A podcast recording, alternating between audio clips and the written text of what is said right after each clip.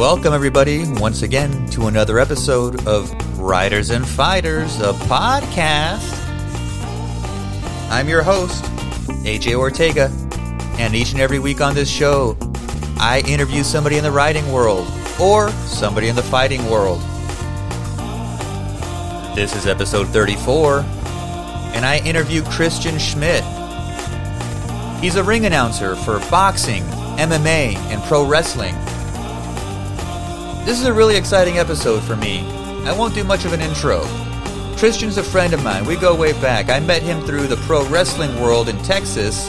I noticed he was pretty serious about being a ring announcer. He saw I was pretty serious about being a pro wrestling referee, that we liked what we did, and that we respected the position that we had. And so we gravitated in that regard. And then we got close in terms of like a friendship, and I found out he was a big boxing fan. And that was really cool because it's not often I find somebody that is more into boxing than I am. And he's definitely one of them. And so we get there. We talk about the announcing stuff, of course, how he got into it, how he preps to announce, what the difference is between announcing for boxing, MMA, and pro wrestling. But then we eventually do get into current boxing stuff. And so I don't want to belabor the point. I want to get right into the interview. And so, without further ado, this is my interview with Christian Schmidt, professional ring announcer for boxing, MMA, and pro wrestling. Enjoy. All right, and I am sitting here on Zoom with ring announcer Christian Schmidt, calling in from Texas, Laredo, Texas. Christian, how you been, buddy?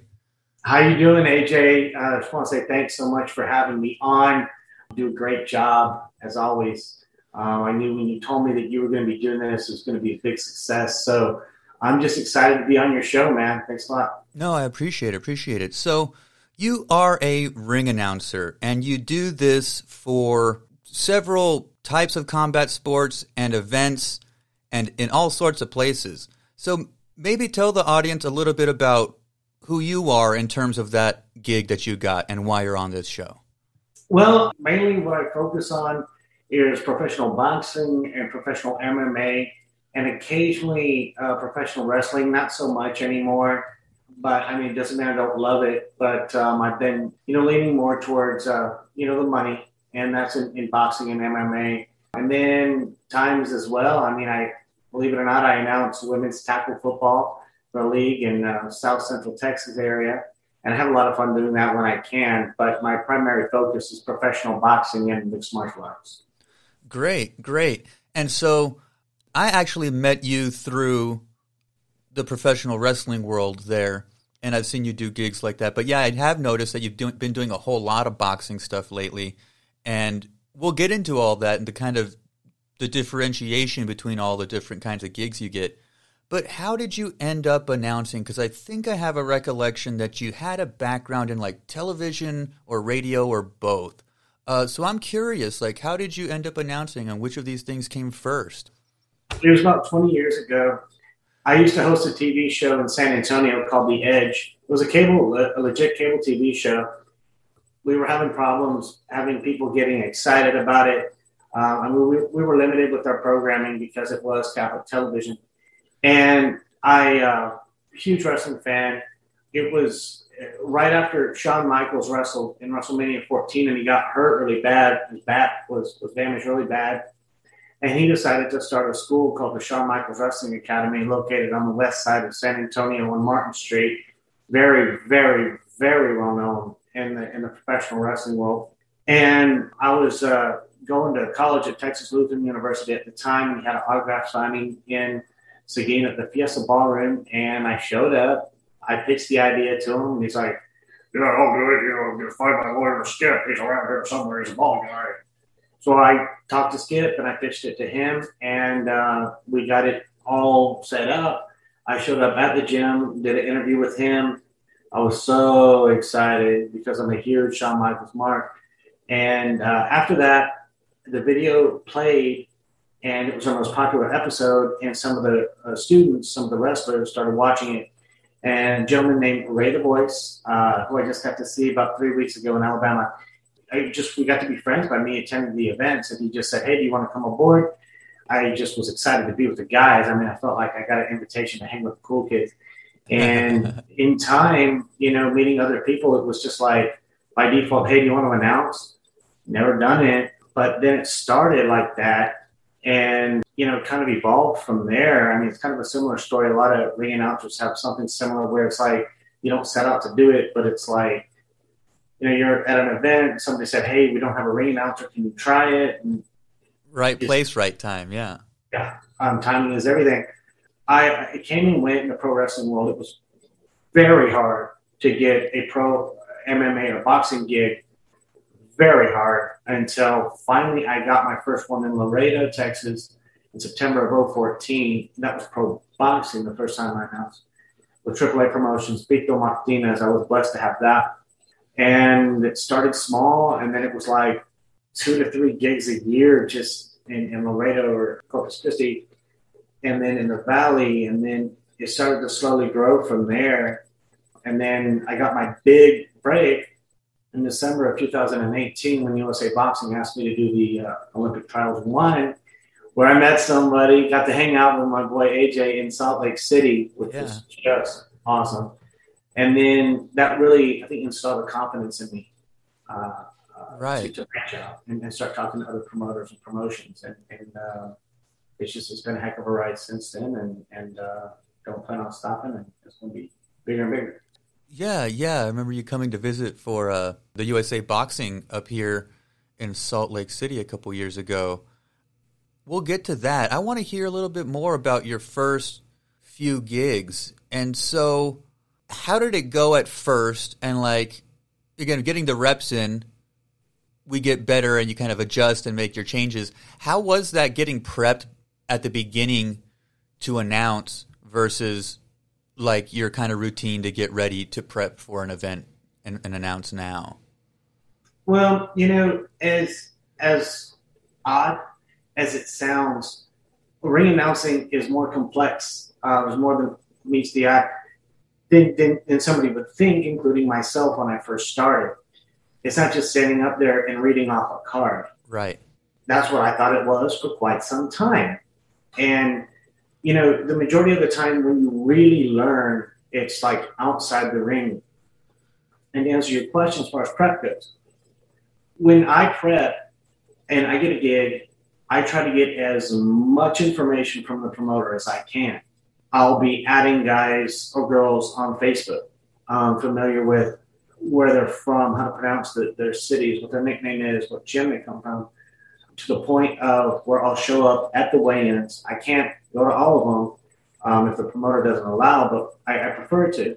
Right. And, I mean, just the way technology is, like after the weigh-ins, I'll literally put my phone up and say, "Please tell me your name, nickname if you have one, what gym you represent, where you're from," and then I get the proper pronunciations. So that night, I go to the hotel. I just sit in the lobby just in case somebody comes in and out, which every single time somebody from the event will come in and I'll get to say, "Hey, what's up? You know, where you from?" Fill in some blanks, yeah. I'll learn something. And then after that, late at night, what I do is with my cue cards, I will walk around the hotel and I will just repeat, you know, "The following contest is scheduled for 6 rounds set to take place in the welterweight division. Introducing first, fighting out of the red corner," and bam. Right. Or repeat. The reason why I do that is there's a very big difference between somebody who's up there reading it for the first time. You can tell, you know, fighting out of the red corner, weighing in at 140, then fighting out of the red corner, weighing in at 140 pounds from Tuscaloosa, Alabama, and right. You know, you're more comfortable with it, and it sounds more natural, more presentable, and more professional. And that's what I do the night before. I will walk around, just people see me. There's a crazy person up there. Right. And he's just talking, and I'll just keep repeating that to where, like, you know, I know it like that if I have to. So yeah, that's what goes into my prep. No, I think that's awesome that making your your not just your brain, but your mouth and your tongue and the way your mouth moves and enunciates things, because in the world of boxing, MMA, pro wrestling, you're going to come into some names you're not familiar with, right? Yeah. How do I pronounce that, right?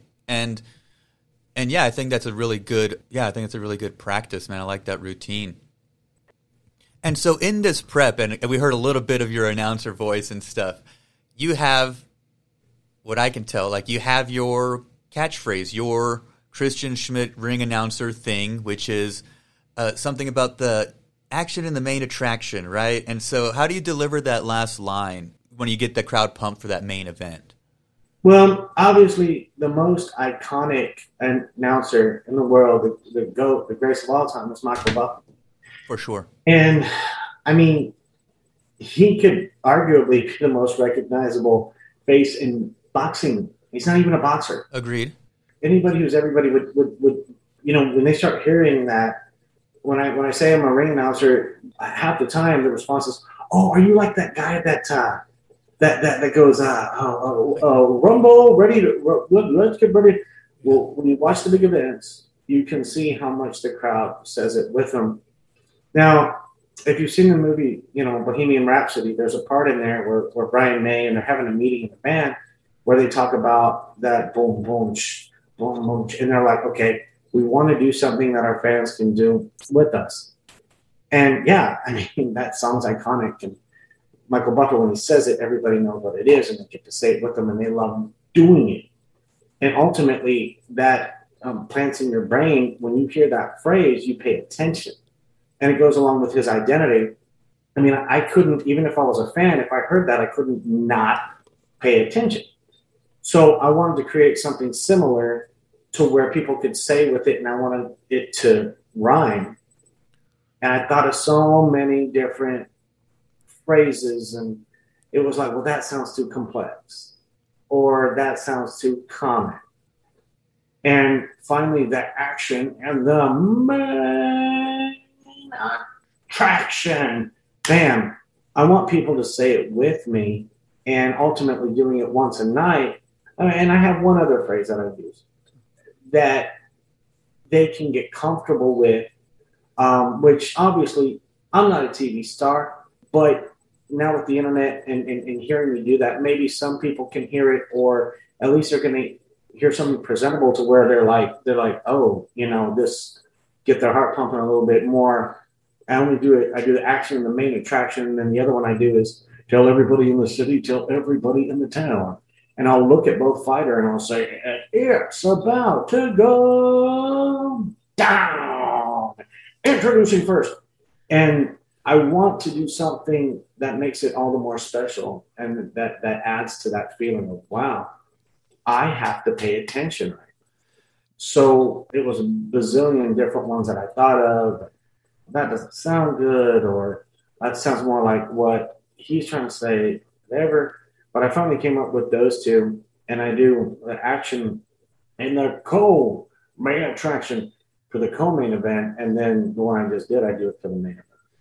No, yeah, that's good that it creates this kind of Pavlovian response, right? Whenever we hear our favorite ring announcers, and there's a handful, right? There is Michael Buffer and Bruce Buffer. You know, there was Jimmy Lennon Jr. and so on. You hear certain things and certain that make your brain get pumped, and like, okay, my heart starts beating a little bit faster because we know it's happening now, and it's also your signature, right? And and again, and then this is how you're marketing yourself and getting gigs and things like that. I think that's great. And so maybe tell us a little bit about your perceptions of the differences between announcing for a pro boxing event, maybe an amateur boxing event, an MMA event, an indie wrestling gig. Like, how does that all change your approach? Clearly your routine is going to be similar, but do you got to get in a different mind frame? Well, like at any wrestling show, it's much more casual. Yeah, sure, sure. It's much more laid back. Like in Texas, it's not state sanctioned. Right. Where, I mean, you can be more relaxed. It's more fun.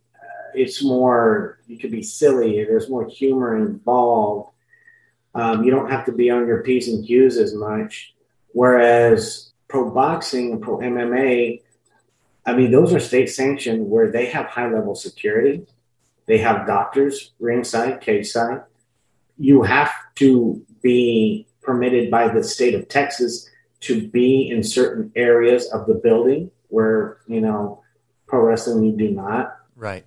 It's much more tense for boxing and MMA. You have to be on your game. Right. You have to be focused. Amateur, it's also quite rigid, but maybe not as much because it's usually kids. And you sit on the side of the ring because there's usually, when you do an amateur show, there's 20, 30, 40, 50 fights. And you just can't get up and get down because it would be too time-consuming. Sure. They're fun, but, you know, any ring announcer is going to tell you that the professional aspect is better. It's just more significant. You just feel it's more exciting. But, I mean, it's fun to do the amateurs as well and see the kids living out their dreams and advancing with them. Yeah, speaking of the amateurs that USA Boxing gig here in Salt Lake where I'm at, we got to hang out and that was great. But, and again, there's just so many fights. There's 3 rings. It was a great event. It was just so cool to just observe it. Really cool to see that you were attached to it. So many fights, 3 rings at the same time. And I remember it being such a long gig and a couple days and stuff. And like you were like losing your voice at a certain point and stuff like this. Tell me about that gig, you know, because again, instead of 5-6 fights you're announcing, it was nonstop, dude. You were hours and hours. It was like 800 fights. Jesus. I could remember getting there and seeing 4 rings. Mm-hmm. And thinking, what did I get myself into? It was unlike any experience I ever had. Overall, true blessing. I loved every second of it. I mean, was I working hard? Absolutely. You were sweating, dude. You looked gassed. Like, I was like, dude, he looked beat up at the end of this show. To keep that enthusiasm going for hours at a time, it was like 3 or 4 days in a row, a pause, and then the main day. To answer your question about losing my voice, did it happen? Yeah, it did. I had found like a cafe. I was able to walk to it in Salt Lake City downtown, which everything's beautiful there, and especially in December. It was cool. There was snow, but it wasn't like irritating snow that was ruining everything. It was just the right amount to where it looked beautiful. Yeah. It's gorgeous. So to enable to preserve or fix your voice, the best thing to do is get lemon tea, mix it with some honey, maybe a little bit of lemon juice, and just drink that and drink that and drink that. And that's what I did. Nice.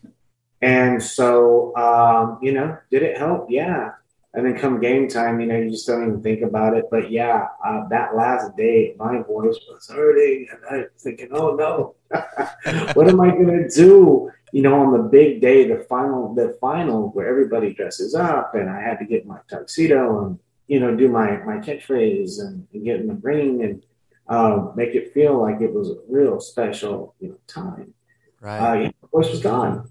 But that's a part of the game. No complaints. I mean, that's what I signed up for.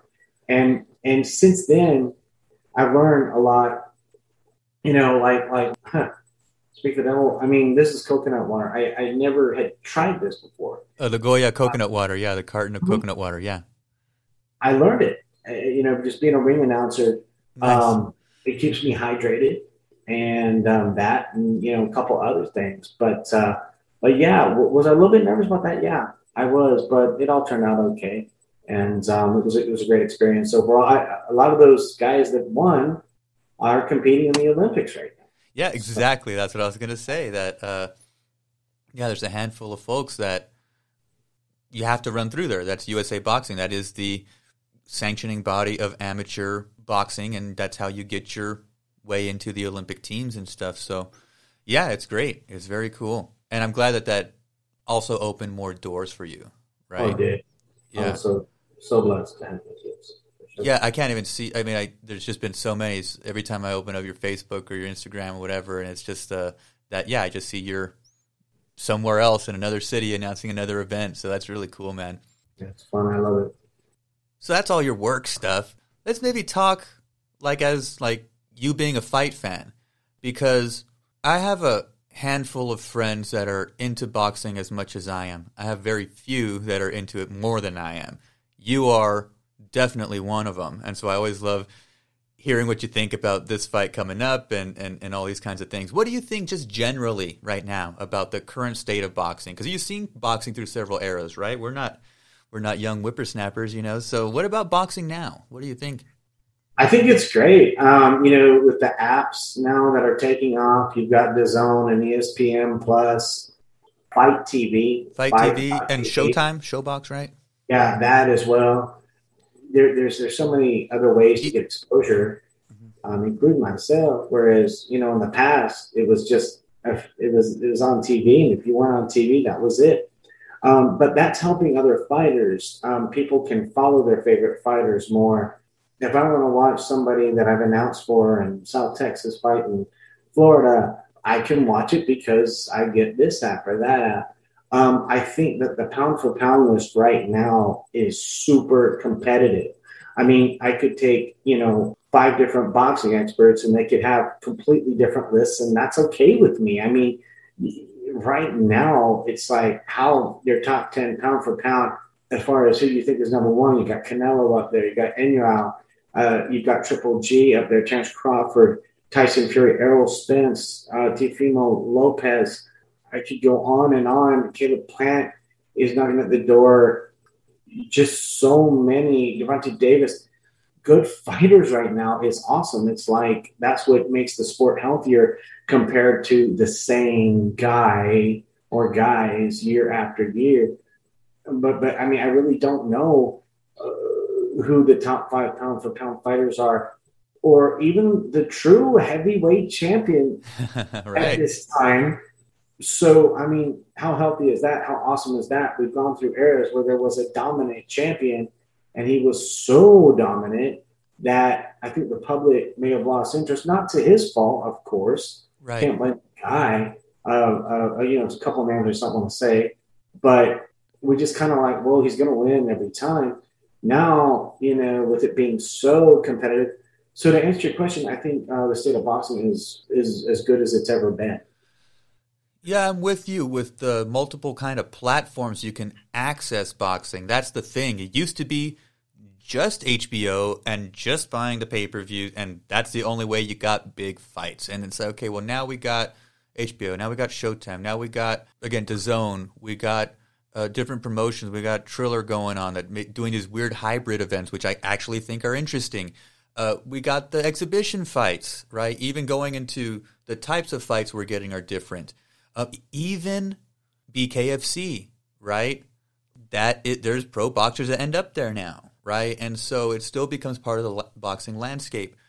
Yeah, I just think that the accessibility is really cool as a fight fan. It's just there's always fights going on, and you can get them pretty easily now. There's only one thing I would like to add that I would like to see. I would like to see pro boxing on network television. Yes. Not everybody has cable. Not everybody can spend $13 a month on, these apps. I mean, it's great that for those that can, I love it, but not everybody has the resources and big families and things of that nature. Look at NBA, NFL. Makes sense. MLB. I mean, when little Jimmy is, bored on a Saturday afternoon and just turns on the TV, what's he going to develop a passion for growing up in his life for? And that's what you see. That's what obviously is going to captivate the public's interest. And it has in the past, not recently. I just wish that if NBC, ABC, CBS, those channels, Fox, there is Fox Sports, but if we could get it on to where more audiences can be reached, for as good as it's doing, it can be better is what I'm trying to say. Oh, yeah, sure.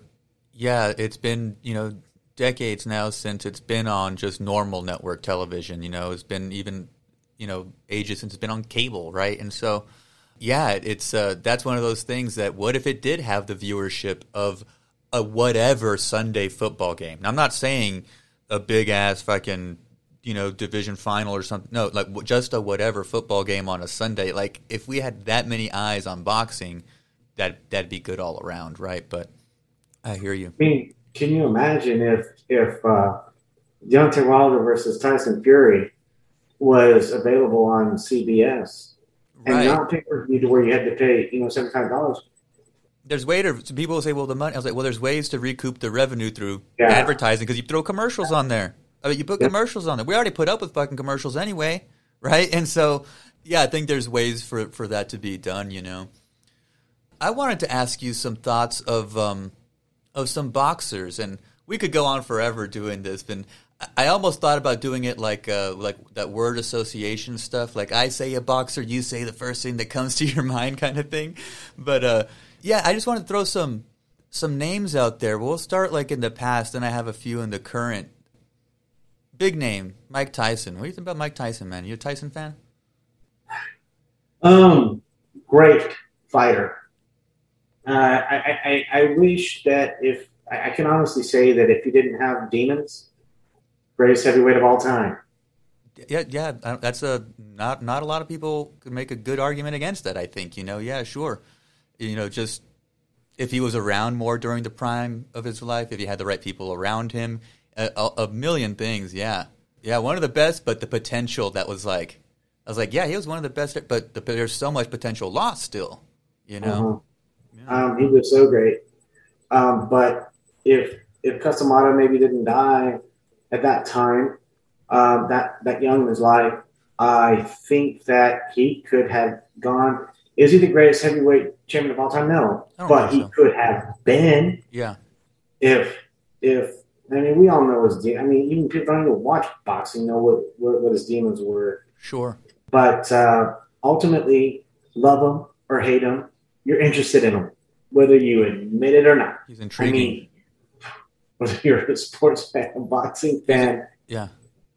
He's one of the few that leaves the boxing world and is known, super known, worldwide, across. Yeah.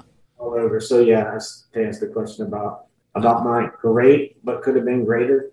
And hopefully his life is he seems like he's much more at peace now. Yeah, I think he's a lot healthier now. Yeah, mind-wise, yeah.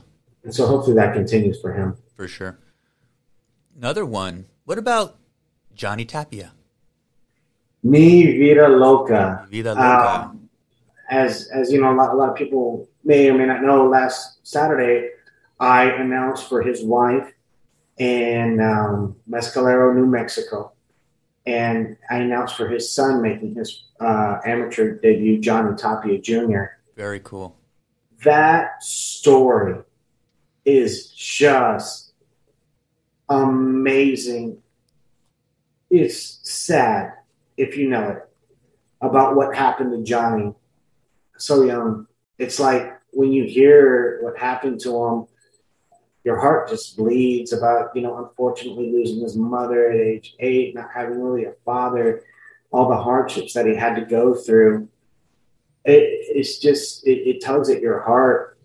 And Johnny was actually such a good person. He had a big heart, for, especially all that he'd been through. Great lightweight, did so much for the people of New Mexico and the boxing scene in New Mexico, fought hard to better his life, better his family's life. He just had this gigante corazón, and he, you know, cared so much for his wife, Teresa, who's my promoter. Nice. And great.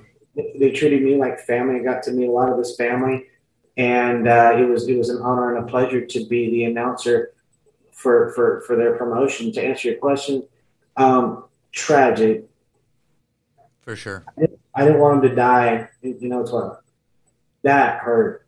But what a triumphant story as far as becoming world champion and exercising those demons and defeating a lot of them. But at the same time, very sad when you hear what the poor guy had to go through as a child. Yeah.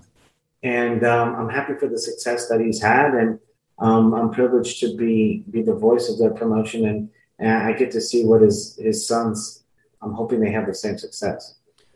Yeah, I mentioned him because he was one of my favorite HBO boxers in that era, and just always exciting to watch. And my dad made me, like, we're parking our asses on the couch and we're going to watch this fight, and always exciting. And I loved the way he talked. I loved the way he was authentic post-fight. And I love New Mexican fighters. I love New Mexico breeds a lot of good boxers and MMA fighters, so I mentioned him because he's a personal favorite, Well, y'all being from El Paso, I can only imagine how, y'all probably love him all the more. And like you said, he was so real and he was so himself. And,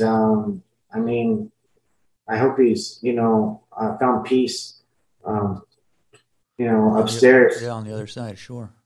And he should, I will say, he should be very proud. His son, who made his debut, so down to earth, so kind, no attitude whatsoever, takes the time to talk to everybody, and really a good kid. And I was proud to be the announcer for him this past Saturday. Very cool, man. Very cool. Here's another classic. Pernell Whitaker. Widely considered the best defensive fighter of all time. Right. I could remember, being 14, 15, living in San Antonio when he had his fight with Chavez and everybody saying that he got robbed. I really didn't know that much about boxing back then, but, that's basically what I heard. And he also had his demons. I think he had a pretty bad drug problem, and was very sad how he got recently, about a year or two ago, he got hit by a car and sadly died. I will confess, he's one that I didn't know that much about, but obviously great fighter. No, yeah, and you mentioned the one fight that I remember, the Chavez fight, and then a month or two ago, somebody had mentioned him, and I went on a deep dive on some of it. And yeah, he was a very interesting, slippery defensive fighter. Very cool to see him in some other fights with again, unfamiliar faces rather than the big Chavez one he's known for. Yeah. Oscar De La Hoya. Oscar is great fighter, fought the best, very well-spoken, great ambassador for boxing. His pay-per-view sales and the revenue that he's generated has just been like amazing. Yeah. Fought the best. I get very defensive about Oscar because some people say, oh, he lost to this guy or that guy. Well, he fought the best fighters. His resume is unbelievable. Yes, it is. You look at who he beat. Pernell Whitaker beat Fernando Vargas. Vargas was, in his prime. Jesse James Leija, Ike Partey. He tried to go up in weight with Hopkins. That was a mistake, but, props to him for trying. Yeah. He lost split decision to Floyd Mayweather. That is the closest anybody has come. Now, as far as him now. Yeah. As you might have seen, there was a Triller pay-per-view. Yes. And it was the Askren, Jake Paul. Correct. Pay-per-view. And he was asked to commentate, and he was intoxicated. Yep. And I really didn't like people all over social media making jokes about it. It's not funny. Well, maybe it was sad to me. That was my thing. I was like, nobody in the production is saying, maybe this is not a good idea. Maybe we do a quick spot with him that we pre-record and we edit it nice and we put it on the screen. Something. Like, they weren't thinking he has his own shit. Really intense stuff, I actually heard him on Hot Boxing with Mike Tyson. He gets into a lot of his childhood, a lot of trauma, and it was sad to see for me. And so I don't like people cracking on him. Yeah, exactly. It was sad. Now, as far as his comeback, I've got kind of an interesting take on this. You're talking about the Vitor Belfort fight. Tell me. Okay. Now, Oscar deserved to go out better than what happened in December of 2008 with Manny Pacquiao. He was soundly defeated by a prime Manny Pacquiao, and for all that he's done for the sport, he deserved to go out better. So he needs to, you know, I mean, I believe that he deserves to give a lasting impression on the fans, on the public, on the people. So that's why I support it. And then I don't support it. Here I am, a politician. Because, well, from what we've seen recently, as far as his mental health and what we saw happen on Triller, and, you know, things have been rumored that he's had substance abuse problems. Vitor Belfort is no joke. I know it's in boxing, but Vitor Belfort, he's no joke. I heard this is not an exhibition. Right. This is a real fight. I don't want to see Oscar hurt. Right. But if you're going to ask me, are you going to be watching? Of course I am. I'm a fan. Of course I am. I can't turn away. I call it car wreck syndrome. You just can't stop watching. And so I wish Oscar the best. And I hope that, you know, he's especially kicked his demons for training, because this is not going to be, you know, no joke. I mean, he obviously knows how, ever since he won the gold medal in 1992 and became world champion, I think 6 times. Yeah. And so he knows what he's doing, but at the same time, I don't want to see him get hurt in there. So hopefully this is one excellent showing for him. And, you know, he gets his stuff together and he goes back to promoting for Golden Boy. Yeah, I hope it's a good show and a good production, and, yeah, that he doesn't get hurt. That's the thing, you know, because I actually liked how the, like, Mike Tyson and Roy Jones exhibition ended up. I thought that was a good product. I actually thought that was really cool. I thought it was a good fight. I thought it was nice, and nobody got hurt, and they didn't need to, you know. And some people wanted to see, like, a knockout. I was like, we've seen these guys get knocked out. We've seen them knock people out. Let's see these guys show us what they can still do. And they put on a good show, I thought. Well, they both deserve the payday for all they've given. Yeah. And my respect to both of them, you can't help but love Roy. Roy is so great. He's so great. And a country boy from Florida. And, I mean, that charm that he has. And so I thought it was great for both of them. I ordered it. Didn't really care for Snoop Dogg's commentary. Sure. Half the people loved it. Half the people hated it. I didn't like it. I thought him saying something like, just like my 2 drunk uncles fighting at a barbecue. It's like, man, come on. I'm trying to – this, to me, this is like royalty, man. It's like – I'm like – yeah. Saying something like that is like, okay, comedy show, but love Snoop Dogg as a rapper. Right, and that's my thing. I was like, have him host, open the show, do a musical thing. Awesome. I was like, get real people that – are going to announce and make it look like a real production. And I like the punctuating it with musical acts. Some people hate that. I was like, yeah. It's a new age, y'all. It's different now. And I don't even know half these. I'm old now. I don't know these people. And so, but again, that the commentary I thought could be more professional for sure. Yeah. Let's talk heavyweights. Tyson Fury. I can honestly say that if he is focused and he doesn't have any of his, you know, partying ways, I don't see any heavyweight in boxing history that could beat a 6'9", focused, amazing boxer, Tyson Fury. If he is focused, right? I love his story. Can't help but love the guy. But kind of like his brother said, he doesn't get any sympathy from me. He's chosen those things, and then he goes, oh, I'd love to talk about my mental health. And, I mean, that's cool. It helps people, I think, to an extent. But, I mean, shut up. I mean, stop blaming all of that. Well, because it seems like he's overcome the worst of it, and you're riding this high. You are a champion. He did. Again, that comeback, and he was going to kill himself. Like, he was so dark and drinking himself, and he was so ridiculously overweight and stuff, and came back from that. Like, dude, you are mentally strong. We know you are. You have proven it. What about Wilder? Deontay Wilder. I see your shirt. Well, I see your shirt. It says Wilder on it. Tell me, Deontay Wilder. Okay. Well, just to let everybody know, the previous weekend, I announced pro boxing in North Alabama, and his two promoters, J.D.'s and Malik Scott, were there. Okay. And both so nice. And posing for pictures with the fans, such positive attitudes. When I asked Malik if did Fury really have COVID, his response was the F word, no. Oh, no. Very emphatically, no. So that was kind of funny. It's a good question. As far as how I feel about Wilder, there is one thing that I hate about pro boxing. There's too much negativity in it. Deontay Wilder has one of the largest KO percentages, if not the, like 96% or something. Right.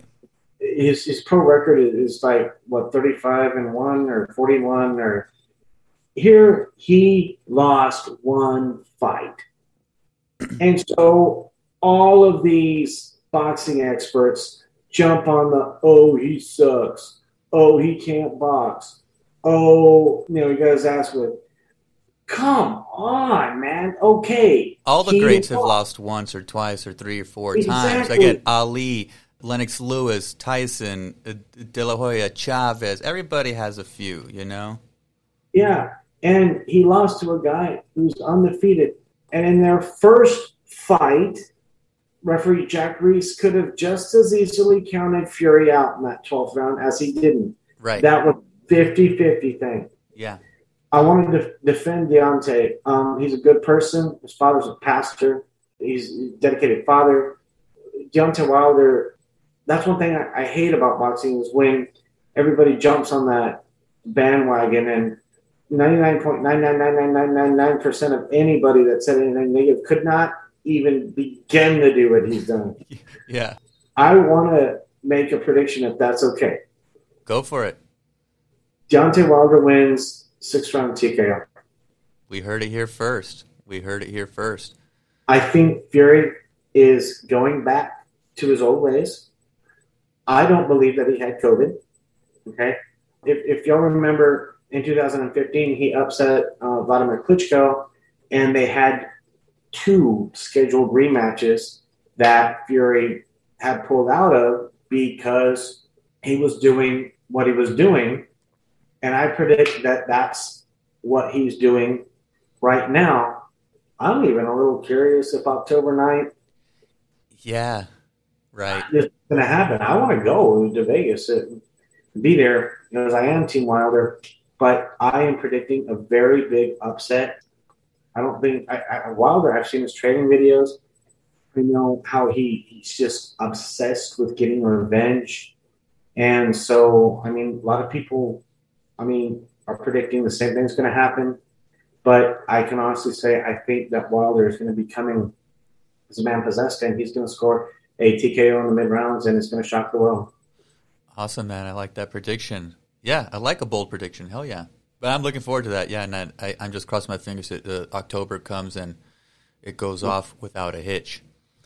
And so you are involved in the fight world and several areas of it, boxing, MMA, pro wrestling, always behind the microphone. Have you ever put on some gloves, done some boxing training or any MMA training or anything like that? Ever do anything outside of the announcing? Yeah, I used to be a red belt in Taekwondo. Oh, cool. And I used to really like that. Stan Singleton in San Antonio, Texas. Southwest Karate Institute. I really learned a lot. I started moving around after that. That's no excuse. And then, I'm planning on it getting back. So many things that are positive that come as a result of boxing and martial arts. And so I want to get back into it. But yeah, it was a while back. Yeah, I hear you. Had a couple of years, but as far as like practicing it now, I hate to say it, but no. And so the other part of the podcast is the writing part, Riders and Fighters. You spoke a lot to the fighting aspect of it. But do you do any reading and writing? Well, the part of the reason why I got involved was about 2003. I started writing for FightNews.com. Okay. And I was the correspondent in San Antonio. And the irony with that is, I like to tell people this, the first person involved in boxing that I got to interview was Oscar De La Hoya. Jesus, dude. It was right awesome. When we started Golden Boy, and Jesse James Leija was headlining in San Antonio, and my editor was like, Flat Top, rest in peace. He was like, I want you to interview Oscar De La Hoya. And I'm like, and so, yeah, I was downtown San Antonio. I still remember it and how nervous I was. And just by that gig, I worked it for about almost 9 years off and on. And sometimes it would be one gig a year, or sometimes it would be 3 a month. It would just depend on right. The scene was hot or not. But, I mean, I got to interview Oscar De La Hoya, Julio Cesar Chavez, his son, Pacquiao, Duva, Jesus Chavez, John Duddy, Jesse James Leija, Orlando Canizales. I mean, a lot of big names where I was like, whoa, this is... No, that's crazy, dude. That's awesome. Yeah, but I don't do it anymore. Oh, I will actually... I'll send in, like, to help promo the event occasionally, but not like I used to. Wow, dude. No, that's really cool. That's really cool. Yeah, you've had lots of entry points into this world. It's great, man. And so how do people keep up with Christian Schmidt, the ring announcer, on like social media? And maybe do you even have like booking info for people? How can they get in contact with you, and how can they follow you? Just find me on Facebook. I'm not advanced yet for Twitter and Instagram. I guess I got to talk to my nieces. They're teenagers, and TikTok. Make one of your teenage nieces be your social media manager. Yeah. You know, I think I need to do that. Yeah, I really do. I need to get my own business page as far as being Christian Schmidt ring announcer, and everything, whether you like it or not, everything is social media these days. No, yeah. We'll definitely direct people to your Facebook and stuff, man. But hey, it was a really good talk. Always good to talk boxing. I'm glad the audience got to hear a little bit about the game you're in, the prep you take to give us that adrenaline rush right before that bell rings, man. So I enjoyed this. Well, I enjoyed it immensely, AJ. Thanks so much. And as a referee, you do a great job. And I miss seeing you a referee out there in the ring. And like I said, as soon as I knew, I mean, guy, college professor like you, I knew when you told me about this is going to be a big success. So I'm just excited that you chose me. And if you ever want to do it again, I will be back like that. So thank you so much. No, hell yeah, man. No, I appreciate the support of the podcast and you saying I'm a good independent pro wrestling referee. I take pride in that. So yeah, whenever I go to an indie show, I take my ref gig bag in the trunk in case they need somebody. So. Well, absolutely, man. If you ever need a reference, man, I'll be happy to be one, because you do a heck of a good job. You take it seriously, and you do a great job. So, yeah, definitely. Oh, I appreciate it, man. Appreciate it. And, yeah, again, get some more gigs. Get some exciting stuff going on. We'll have you back on, dude. Yeah, man. I would love to do it. So, Riders and Fighters, baby.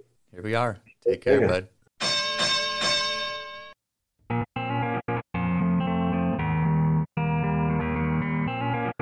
All right, y'all. Thanks for listening to that interview with Christian Schmidt, ring announcer working out of Laredo, Texas. He does announcing for boxing, MMA, pro wrestling, and more. And he's a friend and somebody that I respect. I respect his experience and all the work he's done to get to where he is. I respect his opinions about boxing. He's such a fan. If you want to keep up with Christian, follow him on Facebook.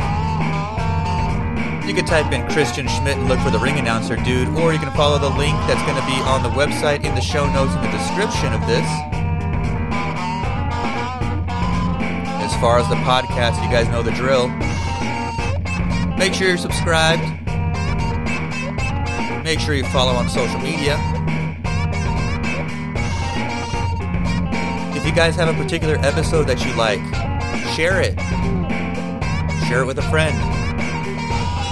You guys want to stay tuned, because next week I have a familiar face, or I should say voice, from the pro wrestling world, Luis Spartan Ramirez, pro wrestler and head trainer, coach of Five Star Wrestling in Laredo, Texas. That's going to be a fun one. He was on episode 1, so make sure you're subscribed. You'll get the alert when that drops next week.